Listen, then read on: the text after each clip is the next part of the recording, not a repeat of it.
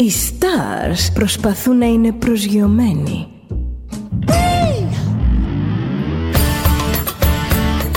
Ένα star είναι συνέχεια στον αέρα. Συνέχεια στον αέρα. Στο Δέλτα ζεις μαζί του.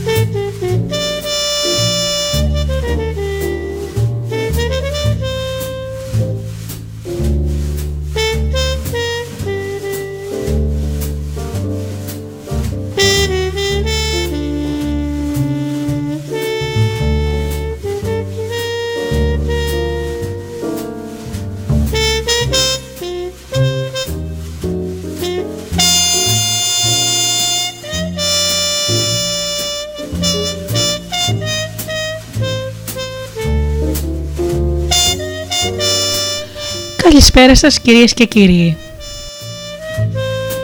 Είναι η εκπομπή «Άνθρωποι και ιστορίες» με τη Γεωργία Αγγελή, ζωντανά από το στούντιο Δελτά, το ραδιόφωνο της καρδιάς μας.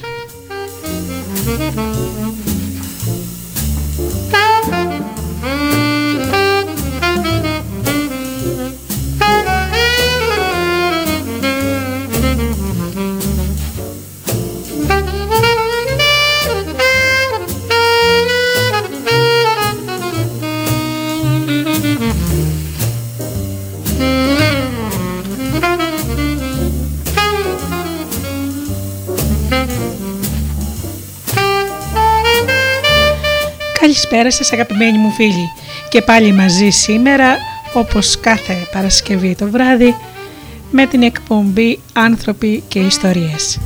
Σήμερα το θέμα μας είναι μαθαίνετε από τις αντικσότητες και τις ήτες και επιπλέον καλλιεργήστε τη δημιουργική όραση.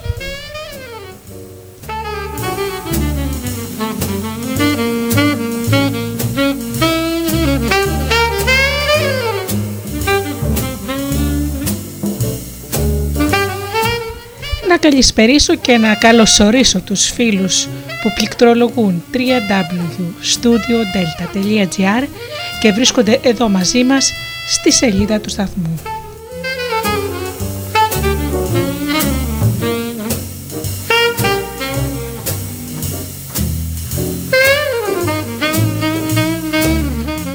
Την καλησπέρα μου και στους φίλους που μας ακούν από τις μουσικές σελίδες τις οποίες φιλοξενούμαστε όπως είναι το Live 24.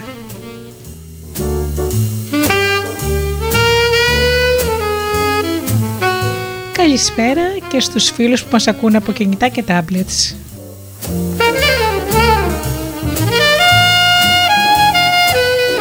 Και φυσικά την καλησπέρα μου στους συνεργάτες μου τον Τζίμι, την Αφροδίτη και την Ωρα.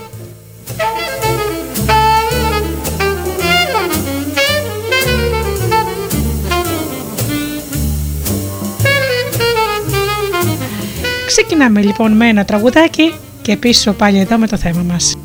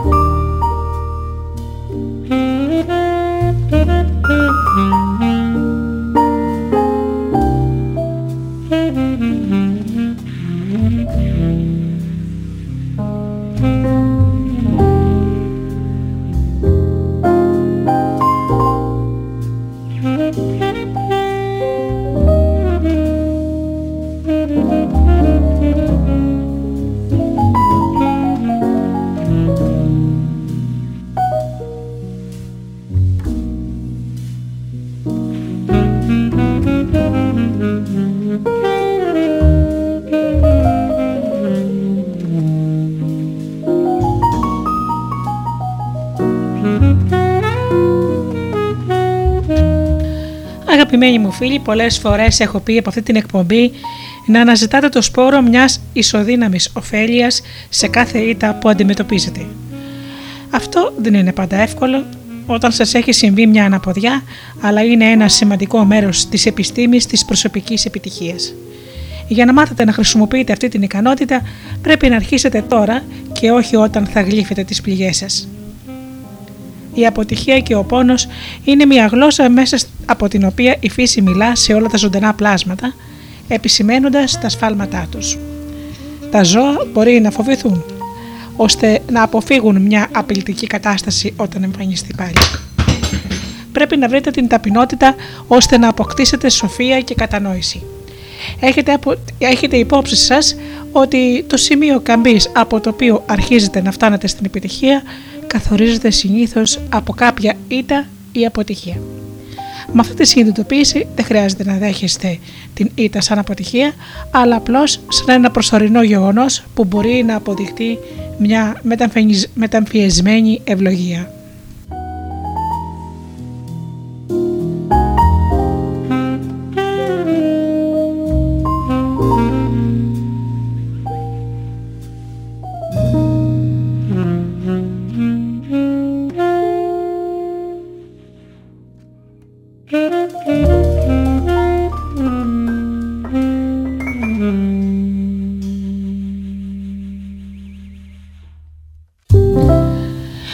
Δεν έχει φτάσει στην επιτυχία χωρίς να αντιμετωπίσει κάποια μορφή αποτυχίας ανάλογη με το μέγεθος της επιτυχίας του. Ο Έντισον απέτυχε σε περισσότερες από 10.000 προσπάθειες για να φτιάξει τον ηλεκτρικό λαμπτήρα πριν βρει τη σωστή φόρμουλα. Ο Τζόνας Σάλκ δοκίμασε αμέτρητα διαφορετικά μέσα για την καλλιέργεια του ιού της πολιομελίτιδας για να κατασκευάσει το εμβόλιο μέχρι να ανακαλύψει ότι το πιο κατάλληλο είναι ο εγκεφαλικός ιστός των πυθίκων. Η Debbie Fields ίδρυσε την, την αλυσίδα καταστημάτων Mrs. Fields Cookies αρχίζοντας από ένα μοναδικό κατάστημα και πολύ γρήγορα εξαπλώθηκε σε όλο τον κόσμο. Αλλά εξαπλώθηκε υπερβολικά γρήγορα όπως αποδείχτηκε. Το κόστος της εξάπλωσης ήταν μεγάλο και η κυρία Fields βρέθηκε υπερχρεωμένη. Κατάλαβε ότι δεν μπορούσε να είναι ιδιοκτήτρια όλων των καταστημάτων και να τα διευθύνει μόνη της. Τώρα ανοίγει καταστήματα με το σύστημα franchise και η εταιρεία αφήνει κέρδη και αναπτύσσεται και πάλι. Η ήττα πρέπει να αντιμετωπίζετε απλώς σαν ένα τεστ που σας επιτρέπει να ανακαλύψετε την φύση των σκέψεών σας και τη σχέση τους με το σαφή κύριο σκοπό σας. Αυτή η γνώση τροποποιεί την αντίδρασή σας στις αντικσότητες και σας βοηθά να συνεχίζετε τις προσπάθειες για να πετύχετε το στόχο σας. Η ήττα δεν είναι ποτέ το ίδιο πράγμα με την αποτυχία, παρά μόνο αν τη δούμε έτσι. Ο Έμερσον είχε πει «Η δύναμή μας πηγάζει από την αδυναμία μας. Μόνο όταν μας κεντήσουν και μας κεντρήσουν και μας χτυπήσουν ξυπνάει η αγανάκτηση που οπλίζεται με μυστικές δυνάμεις». Ο μεγάλος άνθρωπος δέχεται πάντα πρόθυμα να είναι μικρός. Όσο κάθεται στα μαξιλάρια των πλεονεκτημάτων, τον παίρνει ο ύπνος. Όταν πιεστεί, βασανιστεί ή ιτηθεί, έχει την ευκαιρία να μάθει κάτι. Αναγκάζεται να αντλήσει από τις νοητικές του δυνάμεις από τη γενότητά του. Έχει μάθει νέα δεδομένα. Έχει μάθει από την άγνοιά του. Έχει θεραπευτεί από την τρέλα της έπαρσης. Έχει αποκτήσει μετριοπάθεια και πραγματικές ικανότητες. Η ήττα όμως δεν δημιουργεί αυτόματα το άνθος της ωφέλειας, αλλά μόνο το σπόρο από τον οποίο μπορεί με την προσπάθεια να παραχθεί κάποια ωφέλεια. Πρέπει να αναγνωρίσετε αυτόν τον σπόρο και να τον καλλιεργήσετε με τη σαφήνεια του σκοπού, αλλιώς δεν θα βλαστήσει ποτέ. Η, φύση αντιμετωπίζει με αντιπάθεια κάθε προσπάθεια να αποκτήσουμε κάτι χωρίς να δώσουμε τίποτα. Πρέπει να ευχαριστείτε τα ελαττώματά σας όταν σας αποκαλύπτονται, γιατί δεν μπορείτε να τα κατανοήσετε αληθινά αν δεν τα πολεμήσετε πρώτα.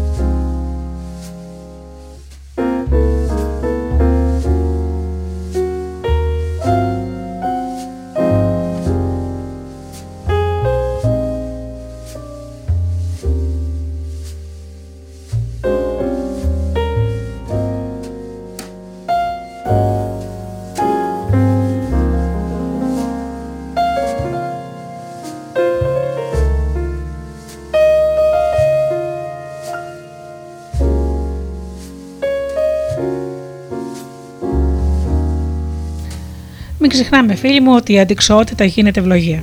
Α πάρουμε για παράδειγμα τον Μάιλον Jones. Ο Μάιλον Jones είχε μια μικρή φάρμα στο Wisconsin. Μόλις που έβγαζε αρκετά για να ζήσει όταν χτύπησε η καταστροφή. Έπαθε κεφαλικό και έμεινε ανάπηρος. Οι συγγενείς του ήταν τόσο σίγουροι ότι τώρα πια ήταν ανάπηρος και δεν μπορούσε να προσφέρει τίποτα, ώστε τον έβαλαν στο κρεβάτι και τον άφησαν εκεί.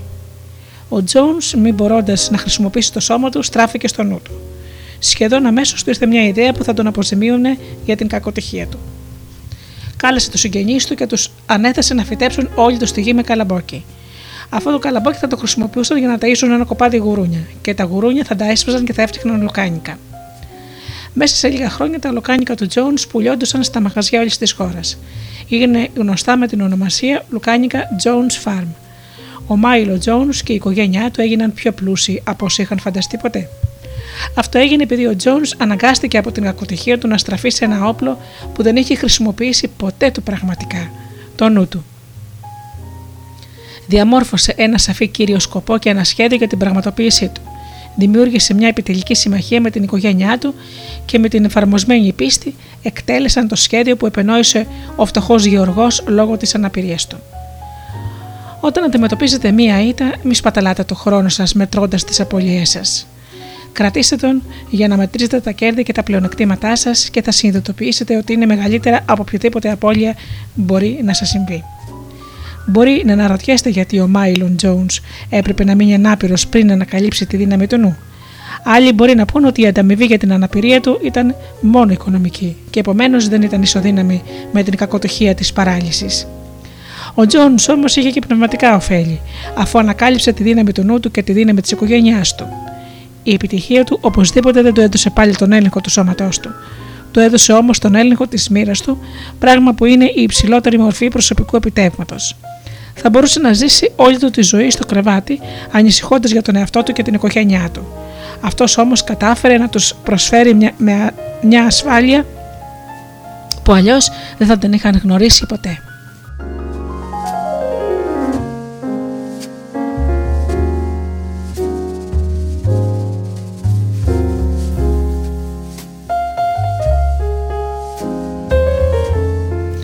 Η παρατατεμένη αρρώστια, όπως και οποιαδήποτε άλλη σοβαρή ήττα, συχνά μας αναγκάζει να σταματήσουμε να κοιτάξουμε και να ακούσουμε. Μαθαίνουμε να καταλαβαίνουμε εκείνη την ήρεμη σιγανή φωνή που μας μιλά από μέσα μας και μας οδηγεί να κάνουμε απογραφή των παραγόντων που οδήγησαν στην ήττα και την αποτυχία στο παρελθόν. Ο Έμερσον και πάλι μας δείχνει το δρόμο σε αυτά τα θέματα. Ένας πυρετός, ένας ακροτηριασμός, μια σκληρή απογοήτευση, μια απώλεια περιουσίας, μια απώλεια φίλων, φαίνεται εκείνη τη στιγμή σαν μια συμφορά που είναι αδύνατο να αναπληρωθεί. Αλλά τα χρόνια αποκαλύπτουν σίγουρα την βαθιά δύναμη επανόρθωσης που κρύβεται κάτω από όλα τα αντικειμενικά στοιχεία. Ο θάνατος ενός καλού φίλου, συντρόφου, αδελφού, αγαπημένου, που μοιάζει να μην είναι τίποτε άλλο από μια στέρηση, αργότερα αποκτά τη μορφή ενός οδηγού. Γιατί συνήθως δημιουργεί επαναστάσεις στον τρόπο ζωής μας. Δίνει τέλος σε μια βρεφική ή νεανική περίοδο που περίμενε για να κλείσει διακόπτη ένα συνηθισμένο επάγγελμα ή σπιτικό ή τρόπο ζωής και επιτρέπει τον σχηματισμό νέων συνθήκων πιο φιλικών προς την ανάπτυξη του χαρακτήρα. Επιτρέπει ή περιορίζει τη δημιουργία νέων γνωριμιών και την αποδοχή νέων επιρροών που στα επόμενα χρόνια αποδεικνύονται μεγάλης σπουδαιότητας. Και ο άντρας και η γυναίκα που θα είχε παραμείνει ένα λουλούδι του κήπου χωρίς χώρο για, ρίζες του, για τις ρίζες του και με πάρα πολύ ήλιο στο κεφάλι με την πτώση του τείχου και την παραμέληση του κυπουρού, γίνεται το τεράστιο δέντρο του δάσους που δίνει σκιά και καρπούς στις μεγάλες γειτονιές των ανθρώπων.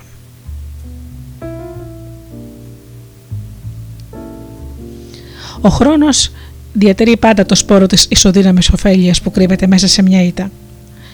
Η καλύτερη στιγμή για να αρχίσετε να ψάχνετε για αυτό το σπόρο σε μια νέα ήττα είναι η τωρινή.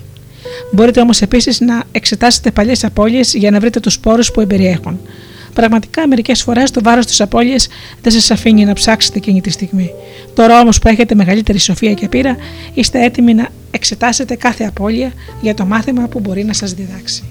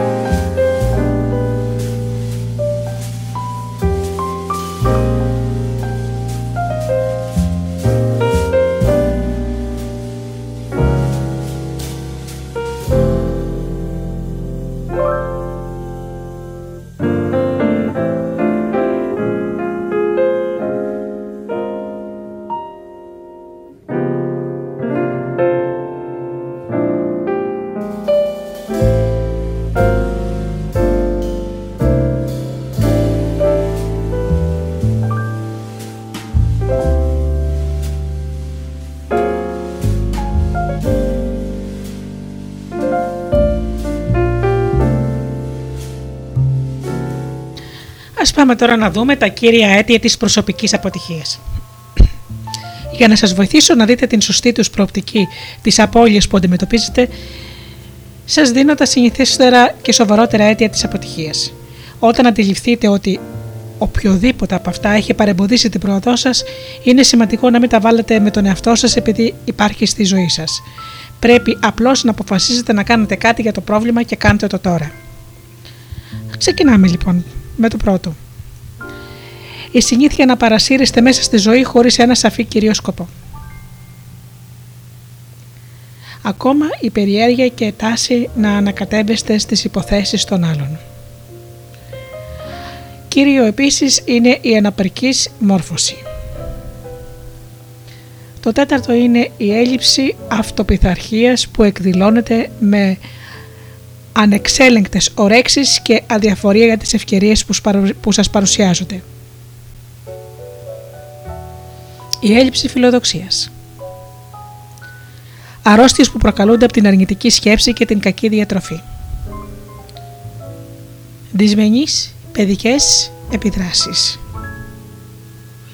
Ακόμα έλλειψη επιμονής και το να μην τελειώνεται κάτι που αρχίζεται. Αρνητική νοτροπία. Έλλειψη συναισθηματικού ελέγχου. Επιθυμία να παίρνετε χωρίς να δίνετε τίποτα. Αδυναμία να πάρετε άμεσες και σταθερές αποφάσεις όταν έχετε στη διάθεσή σας όλα τα δεδομένα που χρειάζεστε για να αποφασίσετε. Ένας ή περισσότεροι από τους 7 βασικούς φόβους που είναι της στόχιας, της κριτικής, της αρρώστιας, της απώλειας αγάπης, των γυρατιών, της απώλειας ελευθερίας και του θανάτου. Μεγάλο ρόλο παίζει και η κακή επιλογή συζύγου. Ακόμα η υπερβολική προσοχή ή η έλλειψη προσοχής. Κακή επιλογή επαγγέλματος. Αδιάκριτη σπατάλη χρόνων και χρημάτων. Έλλειψη ελέγχου της γλώσσας σας και βεβαίως η μυσαλλοδοξία. Μη συνεργασία με τους άλλους με πνεύμα αρμονίας. Έλλειψη αφοσίωσης. Έλλειψη οράματος και φαντασίας. Εγωισμός και ματαιοδοξία. Επιθυμία και εκδίκηση. Απροθυμία να κάνετε το επιπλέον μίλη.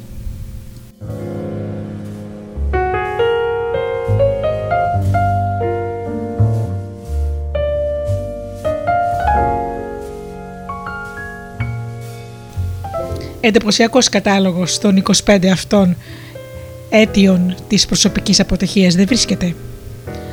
Αλλά τα αίτια της αποτυχίας είναι πολλά και συχνά θα διαπιστώσετε ότι δεν ήταν μόνο ένα αυτό που σας οδήγησε στην πτώση αλλά περισσότερα.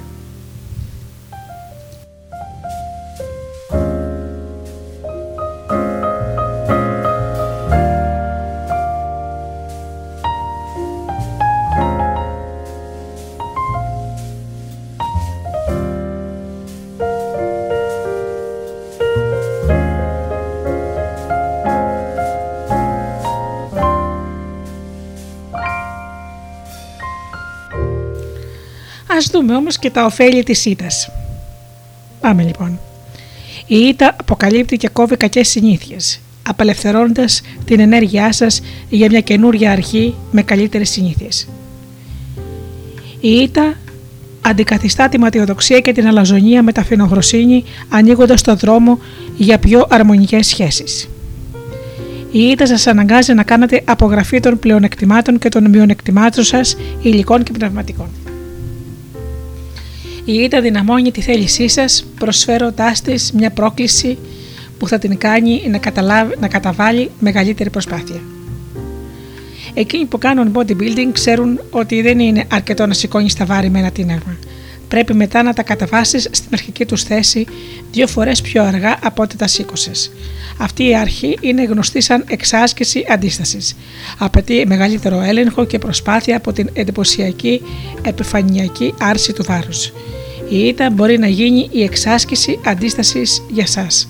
Κάθε φορά που επιστρέφετε εκεί από όπου ξεκινήσατε, κάντε το με περίσκεψη, συγκεντρώνοντας την προσοχή σας στη διαδικασία ώστε να εξασκηθείτε για να προοδεύσετε ακόμα περισσότερο την επόμενη φορά.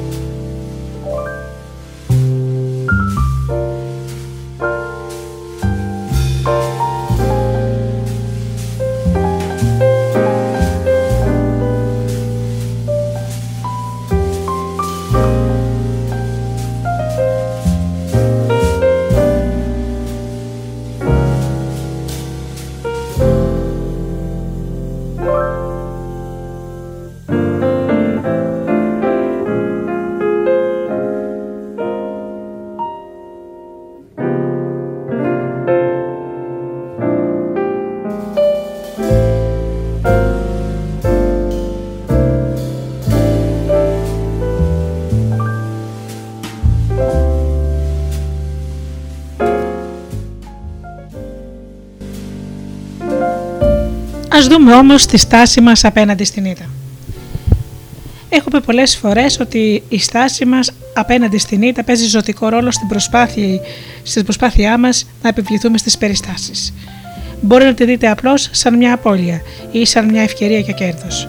Η αρνητική στάση απέναντι στην ήττα συνοψίζεται με θαυμαστός τρόπος στον Ιούλιο Κέστερα του Σέξπιρ, όπου ο δολοφόνος Βρούτος λέει στην πράξη 4 σκηνή 3. Λέει λοιπόν, υπάρχει και στο ανθρώπου της εργασίας παλήρια και αν την πάρεις την ώρα που είναι τα νερά στα πάνω σου φέρνει επιτυχία. Μα όταν αφήσεις να σου ξεφύγουν όλος τη ζωή σου το ταξίδι θα σέρνεται σε ύφαλους και δυστυχίες. Έτσι τώρα σηκώνει η πλέρια θάλασσα το σκάφος μας και είναι σωστό να πάρουμε το ρεύμα ενώ μας βαθιά ηρεμεί θα χάσουμε φορτίο και πλοίο. Αυτά είναι τα λόγια ενός καταδικασμένου ανθρώπου, ενός ανθρώπου που στραγγίζει την καταδίκη επειδή δεν αντιλαμβάνεται ότι δεν υπάρχει ποτέ μόνο μια ευκαιρία, ποτέ μόνο ένα κύμα που οδηγεί στην ευδαιμονία. Η θετική νοοτροπία είναι πολύ διαφορετική. Διαβάστε αυτό το ποίημα του Walter Malone με τίτλο «Ευκαιρία». Με αδικούν όσοι λένε πως δεν έρχομαι πια. Όταν χτυπώ μια φορά και μέσα δεν είσαι. Γιατί κάθε μέρα στέκω στην πόρτα σου μπροστά και να ξυπνήσεις σε καλό να πολεμήσεις και να νικήσεις. Μην κλαις για τις πολύτιμες ευκαιρίες που πέρασαν. Μην θρυνείς για τις χρυσές εποχές που σβήνουν. Κάθε νύχτα καίω τα αρχαία της μέρας που πέρασε και κάθε ψυχή γεννιέται ξανά την αυγή. Να γελάς σαν παιδί για τα μεγαλεία που έχουν χαθεί και τις χαμένες χαρές τυφλός και κουφός να είσαι. Οι κρίσεις μου σφραγίζουν το νεκρό παρελθόν με τους νεκρούς, αλλά ποτέ δεν δεσμεύουν ούτε μια στιγμή από το μέλλον.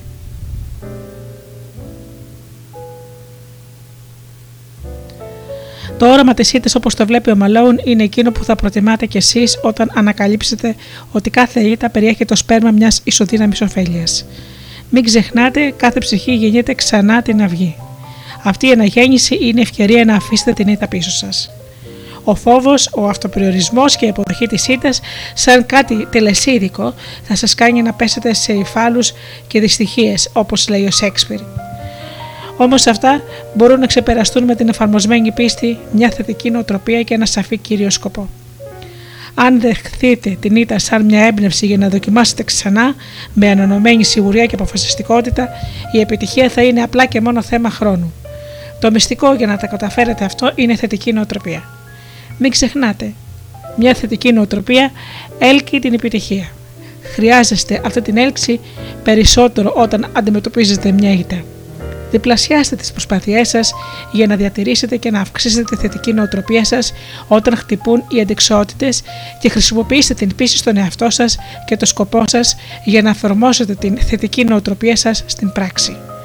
Αυτό είναι το θεμελιώδες μάθημα που πρέπει να πάρετε από την αντικσότητα και την ήττα.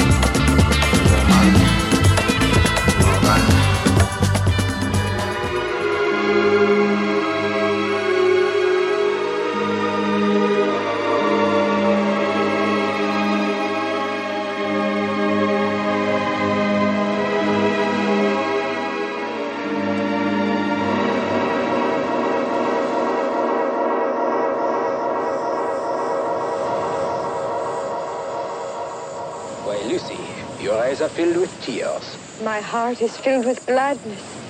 Oh, look. The orchestra's getting ready. Dance with me, George.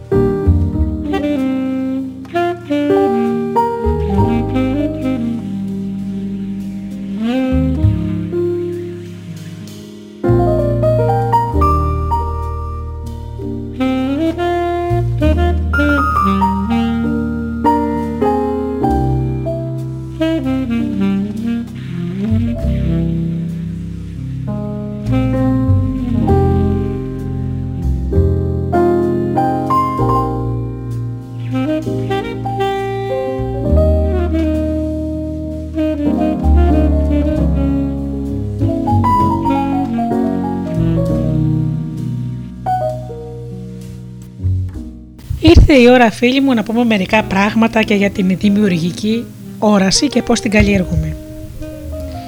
Η δημιουργική όραση απαιτεί να ενεργοποιήσετε τη φαντασία σας ώστε να υπενοήσει ένα σχέδιο για την επίτευξη του κυρίου σκοπού της ζωής σας και να εφαρμόσετε αυτό το σχέδιο στην πράξη.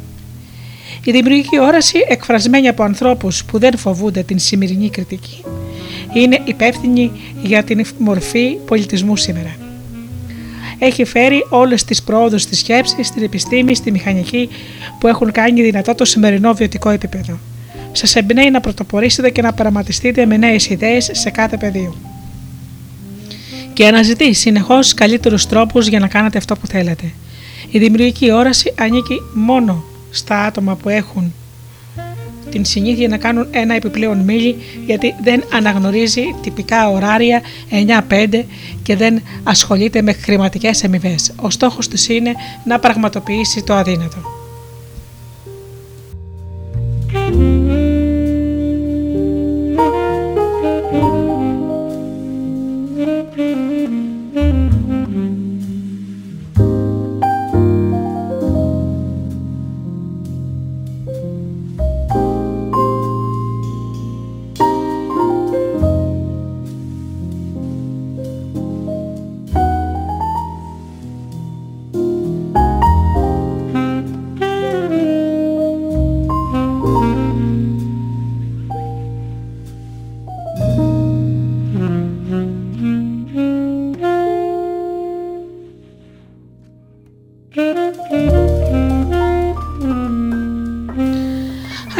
Όμως την συνθετική φαντασία. Η φαντασία όπως και η λογική έχει δύο μορφές, τη συνθετική και τη δημιουργική. Και οι δύο συνεισφέρουν στην βελτίωση της ζωής σας και του κόσμου γύρω σας μέσα από τη δημιουργική όραση.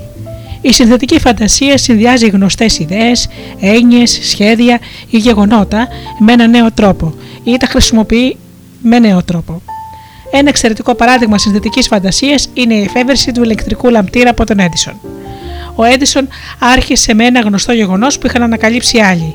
Ένα σύρμα θερμαίνεται όταν περάσει μέσα από ρεύμα και παράγει φως. Το πρόβλημα ήταν ότι η έντονη θερμότητα έκαιγε γρήγορα το σύρμα. Το φως δεν κρατούσε πάνω από μερικά λεπτά. Ο Έντισον απέτυχε πάνω από 10.000 φορές στην προσπάθειά του να ελέγξει αυτή τη θερμότητα. Όταν τελικά ανακάλυψε τη σωστή μέθοδο, τα έκανε εφαρμόζοντας ένα άλλο γνωστό γεγονός που είχε διαφύγει από όλους τους άλλους. Θυμήθηκε πως παράγεται το κάρβουνο. Βάζουμε φωτιά σε ένα ξύλο, το σκεπάζουμε στο χώμα και αφήνουμε τη φωτιά να σηκωκαίει μέχρι που το ξύλο να γίνει κάρβουνο. Το χώμα αφήνει να φτάνει στο ξύλο μόλις όσο αέρας χρειάζεται ώστε να συντηρείται η φωτιά χωρίς να ανάβουν φλόγες. Όταν ο Έντισον αναγνώρισε αυτό το γεγονός, η φαντασία του το συνέδεσε αμέσως με τη θέρμανση του σύρματος. Έβαλε το σύρμα μέσα σε ένα μπουκάλι. Έβγαλε από το μπουκάλι τον περισσότερο αέρα και κατασκεύασε τον πρώτο λαμπτήρα πυρακτώσεων που έκαιγε επί 8,5 ώρες πριν καεί. Η δημιουργική όραση του Έντισον στηριζόταν σε αρκετές σημαντικές αρχές της επιστήμης και της προσωπικής επιτυχίας. Εφάρμοζε την αρχή του επιπλέον μιλιού γιατί δούλευε χωρίς άμεση ανταμοιβή δούλευε με σαφήνεια σκοπού και εμπνεόταν από την εφαρμοσμένη πίστη για να πετύχει η δουλειά του, παρόλο που ο απίστευτος αριθμός των αποτυχιών θα είχε απογοητεύσει σχεδόν οποιονδήποτε άλλο στη θέση του. Τελικά, εφάρμοσε την αρχή της επιτελικής συμμαχίας, συγκεντρώνοντας μια ομάδα από έμπειρους χημικούς και μηχανικούς για να τελειοποιήσει την εφεύρεση, να βρει το σωστό υλικό και πάχος για το σύρμα, τη σωστή ποσότητα αέρα που πρέπει να αφήνει μέσα στο λαμπτήρα και τον καλύτερο τρόπο κατασκευής του λαμπτήρα ώστε η εφεύρεσή του να πάρει την καλύτερη δυνατή μορφή. Η συνθετική φαντασία δεν στηρίζεται σε προσωπικά πλεονεκτήματα. Ο Έντισον είχε κάνει μόνο τρεις είχε κάνει μόνο τρεις μήνες δημοτικό και έβγαζε το ψωμί του για πολλά χρόνια σαν τηλεγραφητής και τον είχαν απολύσει από όλε σχεδόν τις δουλειές που είχε κάνει. Άρχισε να χάνει την ακοή του από νωρίς και τελικά κουφάθηκε σχεδόν τελείως. Όμως κατάφερε να αντιστρέψει την κατάσταση της ζωής του μέσα από τη σαφήνεια του σκοπού, τη συνήθεια να κάνει το επιπλέον μίλη και την εφαρμοσμένη πίστη. Ο Τόμας Στέιμπεργκ ήταν επιτυχημένο διοικητικός τέλεχος στον τομέα των παντοπολίων. Δουλεύοντας σε μια αλυσίδα καταστημάτων με έδρα το Connecticut, άνοιξε μια σειρά από μεγάλο σούπερ μάρκετ που πρόσφεραν στους πελάτες τεράστιες ποσότητες εμπορευμάτων σε χαμηλές τιμές. Τα καταστήματα είχαν επιτυχία και ο Στέρμπεργκ δημιούργησε εξαιρετική φήμη στο τομέα του. Αλλά δεν ήταν ικανοποιημένος. Είδε τα επικερδή καταστήματα και αναρωτήθηκε αν η ιδέα των σούπερ μάρκετ μπορούσε να εφαρμοστεί και σε άλλους χώρους ήθελε να δημιουργήσει μια επιχείρηση σε μια μεγάλη αγορά που δεν εξυπηρετείται αρκετά από τις σύγχρονες μεθόδους διανομής και προσφέρει στους πελάτες του καλές υπηρεσίες. Δημιούργησε μια επιτελική συμμαχία με τον Λίο Καν, τον πρωτοπόρο που είχε λανσάρει τα μεγάλα σούπερ μάρκετ στον τομέα των παντοπολίων και το 1986 άνοιξαν το Stables, το πρώτο μεγάλο σούπερ μάρκετ με είδη γραφείου. Η ιδέα του Στέμπεργκ ήταν τόσο έξυπνη και τόσο σωστή, ώστε βρήκε αμέσως μιμητές και ανταγωνιστές όπως το Office Depot και το Office Max, που έφεραν επανάσταση στην προμήθεια ειδών γραφείου. Παρά τον ανταγωνισμό, το Staples ξεπέρασε ακόμη και τις φιλόδοξες προσδοκίες του Στέμπεργκ. Μέσα σε 7 χρόνια μόνο οι πωλήσεις ξεπέρασαν το 1 εκατομμύριο δολάρια. Ο Τόμας Στέμπεργκ δεν επινόησε την ιδέα των πολυκαταστημάτων, αλλά την εφάρμοσε σε μια αγορά που ήταν ήσυχη και επαναπαυμένη επί δεκαετίες. Ανέπτυξε ένα σαφές σχέδιο για την επίτευξη του στόχου του. Δημιούργησε μια επιτελική συμμαχία με τον Καν, τον άνθρωπο που καταλάβαινε καλύτερα από κάθε άλλον την ιδέα των πολυκαταστημάτων υλοποίησε το σχέδιό του με την εφαρμοσμένη πίστη και προχώρησε ένα επιπλέον μίλι προσφέροντας στους πελάτες περισσότερες και καλύτερες υπηρεσίες από εκείνες που έβρισκαν οπουδήποτε αλλού. Η συνθετική φαντασία θέτει στη διάθεσή σας το σύνολο των ανθρώπινων γνώσεων, αλλά όπως και όλα τα άλλα μέρη της επιστήμης και της επιτυχίας, απαιτεί αφοσίωση για να κάνει το όραμά σας πραγματικότητα.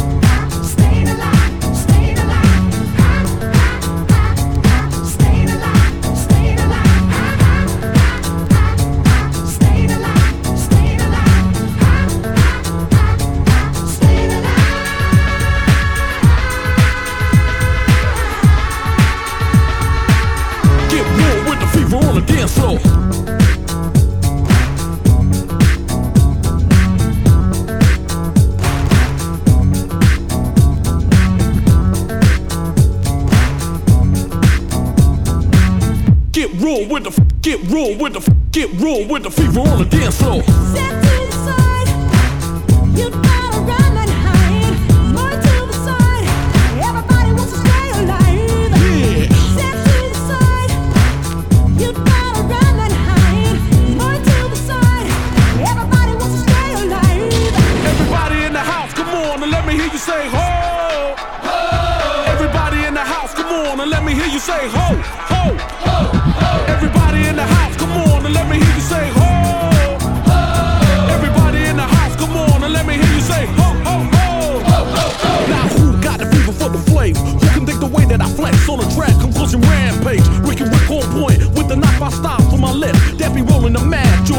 your hands in the air.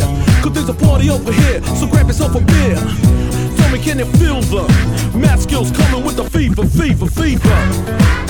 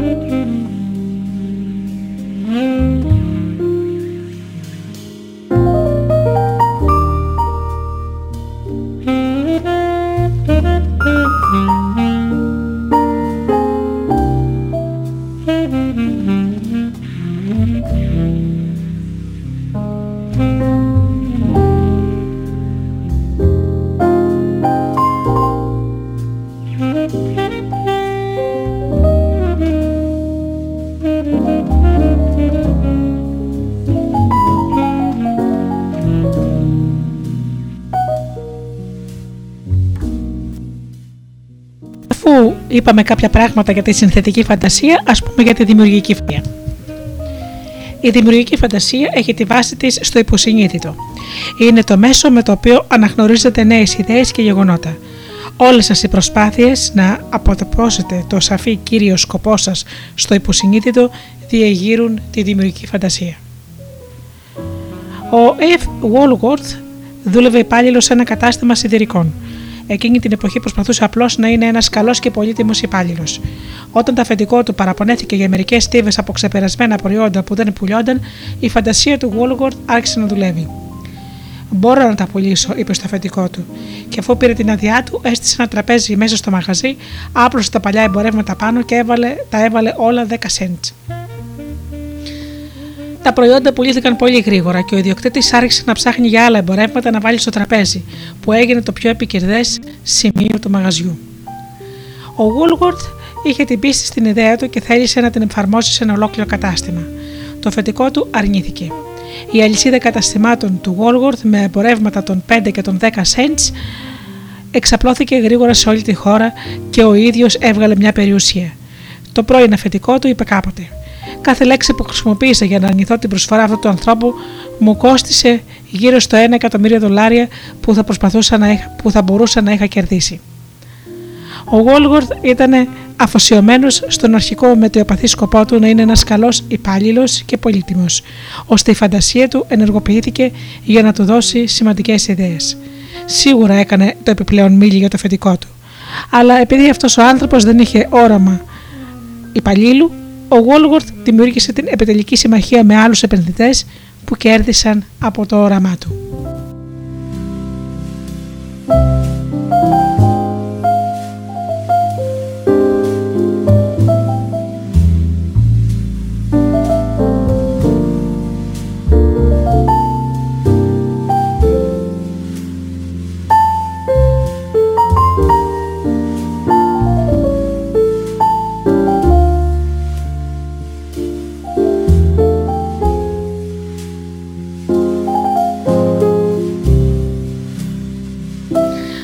Όπω είδατε, φίλοι μου, η δημιουργική φαντασία ενός ανθρώπου τον έκανε ιδιοκτήτη αλυσίδες καταστημάτων. Έτσι λοιπόν και εσείς μπορείτε να ενεργοποιήσετε την δημιουργική σας φαντασία και να υπηρετήσετε έτσι το σκοπό της ζωής σας. Είναι ένα κατόρθωμα, είναι κάτι που όλοι μας έχουμε μέσα μας η δημιουργική φαντασία. Αρκεί βέβαια να βρούμε τις πληροφορίες στο υποσυνείδητό μας. Εκεί βρίσκονται τα πάντα μάθατε να επικοινωνείτε με το υποσυνείδητό σας. Αυτό θα σας βγάλει ασπροπρόσωπους και θα σας βάλει να κάνετε πράγματα που θα σας, ε, γρήγορα θα σας κερδίσουν στο να πετύχετε στη ζωή.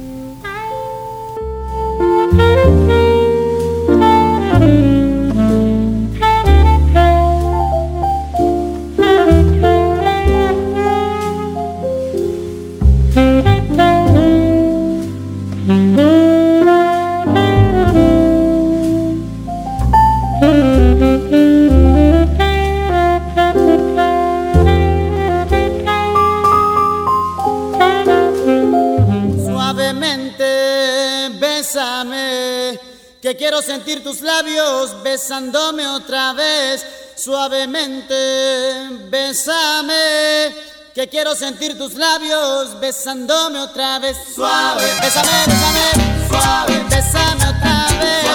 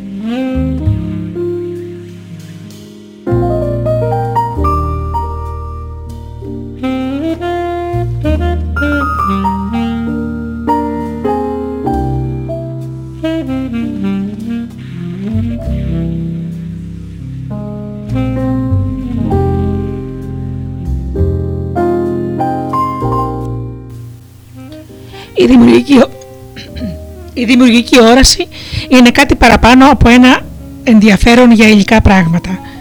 Είναι η αφοσίωση στη δημιουργία ενός καλύτερου μέλλοντος. Η συνθετική φαντασία πηγάζει από την εμπειρία και τη λογική. Η δημιουργική φαντασία πηγάζει από την αφοσίωσή σας στο σαφή κυρίως σκοπό σας. Η δημιουργική όραση στηρίζεται σε πολύ μεγάλο βαθμό στη δημιουργική φαντασία. Αλλά είναι και κάτι παραπάνω από αυτήν. Η φαντασία δεν αναγνωρίζει περιορισμούς, μειονεκτήματα και αντιστάσεις. Η δημιουργική όραση τα περνά σαν να μην υπάρχουν, γιατί έχει τη βάση της στην άπορη νοημοσύνη. Ένα από τα καθαρότερα παραδείγματα δημιουργικής όρασης που μπορούμε να πούμε είναι εκείνο του Dr. Elmer Gates. Ο Gates ήταν εφευρέτης που έζησε την ίδια εποχή με τον Edison, αλλά είχε πολύ διαφορετικό παρελθόν και μέθοδο. Είχε κάνει επιστημονικές σπουδές και τα διπλώματα βρασιτεχνίας που κατοχύρωσε ήταν διπλάσια από το Edison. Ο Gates εφάρμοζε στη δημιουργική όραση έναν, με έναν ιδιαίτερο απλό τρόπο. Έμπαινε σε ένα δωμάτιο με ηχομόνωση, καθόταν σε ένα τραπέζι με μολύβι και χαρτί μπροστά του, έσβηνε τα φώτα, μετά συγκέντρωνε τη σκέπτη σε ένα συγκεκριμένο πρόβλημα και περίμενε να έρθουν οι ιδέες που χρειαζόταν για τη λύση του. Μερικές φορές οι ιδέες έρχονταν αμέσως, άλλες φορές περίμενε και μια ώρα μέχρι να εμφανιστούν. Και πότε πότε δεν γινόταν τίποτα. Σε άλλες περιπτώσεις έβλεπε λύσεις σε άλλα προβλήματα που ούτε καν τα σκεφτόταν εκείνη τη στιγμή. Η δημιουργική αίρεση του Elmer Gates ξεπερνούσε τη φαντασία γιατί την είχε αναπτύξει σε σημείο που να είναι πια μια ικανότητα που μπορούσε να τη χρησιμοποιεί κατά βούληση και η δημιουργική όραση είχε παράγει αποτελέσματα όχι άλοθη.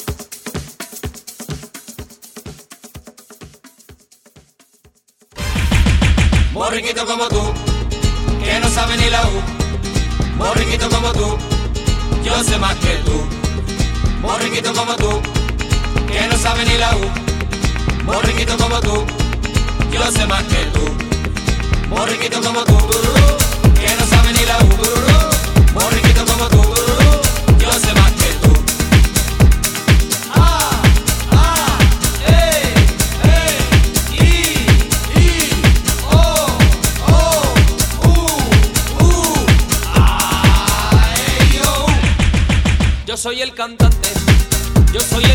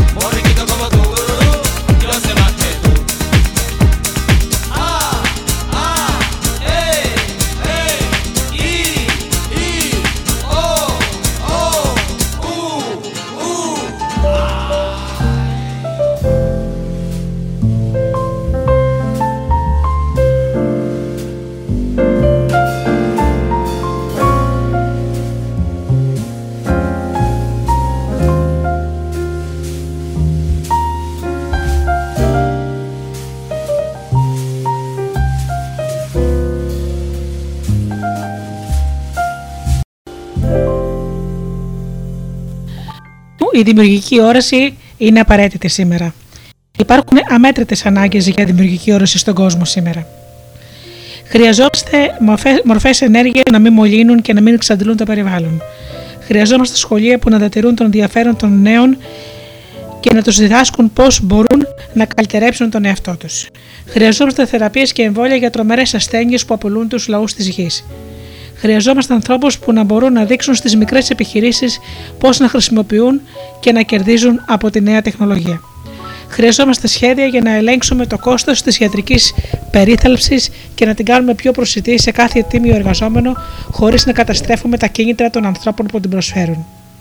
Υπάρχει μια πρόκληση και ταυτόχρονα μια ευκαιρία σε αυτές και τις αναφέρω μόνο για να σας κάνω να σκεφτείτε το φάσμα των δυνατοτήτων που έχει η δημιουργική όραση.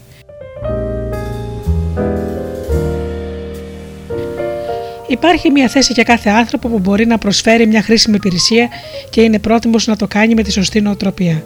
Αν έχετε δημιουργική όραση θα τον γνωρίσετε και θα κερδίσετε από αυτό.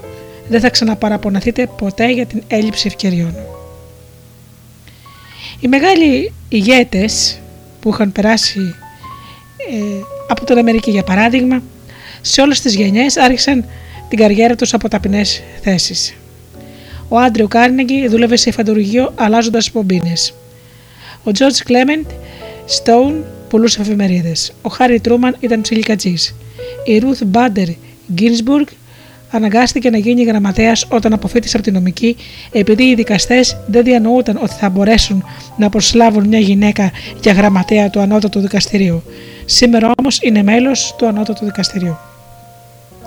Δεν έχει σημασία από πού θα ξεκινήσετε.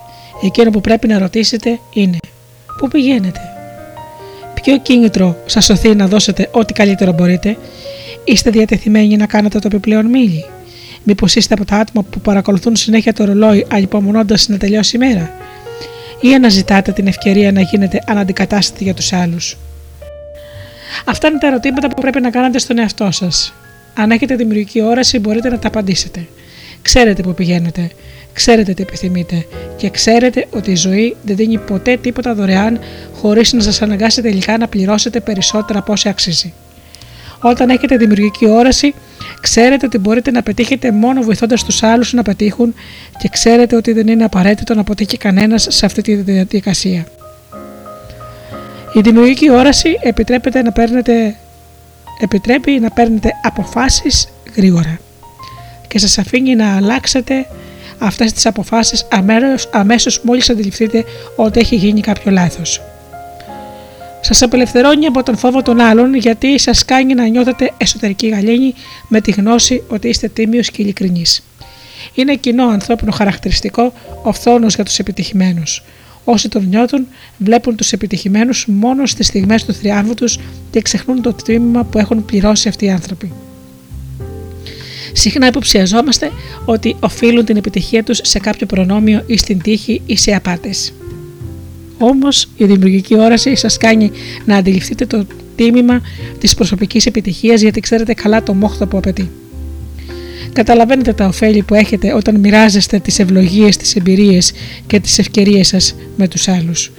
Ξέρετε ότι η επιτυχία σας εξαρτάται από αυτό.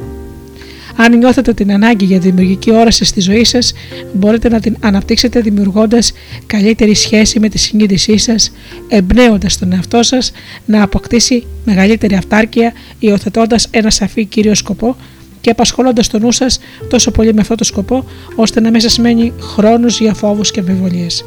Στη ζωή σας δεν θα σας συμβεί τίποτα που να με το εμπνεύσετε εσείς οι ίδιοι με την πρωτοβουλία σας. Η δημιουργική όραση είναι η δύναμη που εμπνέει την ανάπτυξη αυτής της προσωπικής πρωτοβουλίας.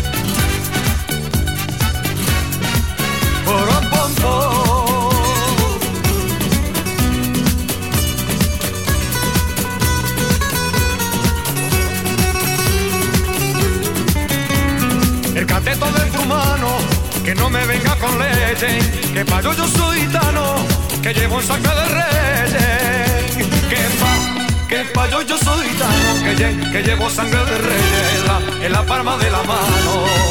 Poro, poro, poro, poro, pompero, poro, poro, poro, pompero, poro, poro, poro, poro, poro, poro, poro, poro, poro, poro, poro, poro, poro, poro, poro, poro,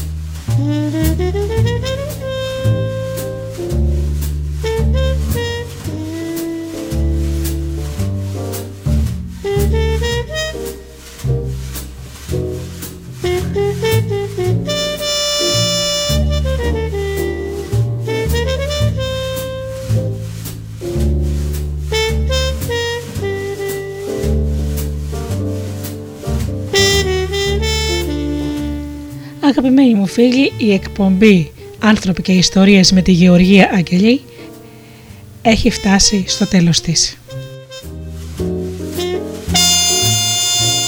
Σας ευχαριστώ θερμά για αυτές τις ώρες που ήμασταν μαζί, εδώ μαζί στο στούντιο Δελτά. Ανανέω το ραντεβού μας για την επόμενη Παρασκευή στις 8 το βράδυ και ως τότε σας εύχομαι μέσα από την καρδιά μου να περνάτε καλά, να είστε καλά και αγαπήστε τον άνθρωπο που βλέπετε κάθε μέρα στον καθρέφτη. Καλό σας βράδυ.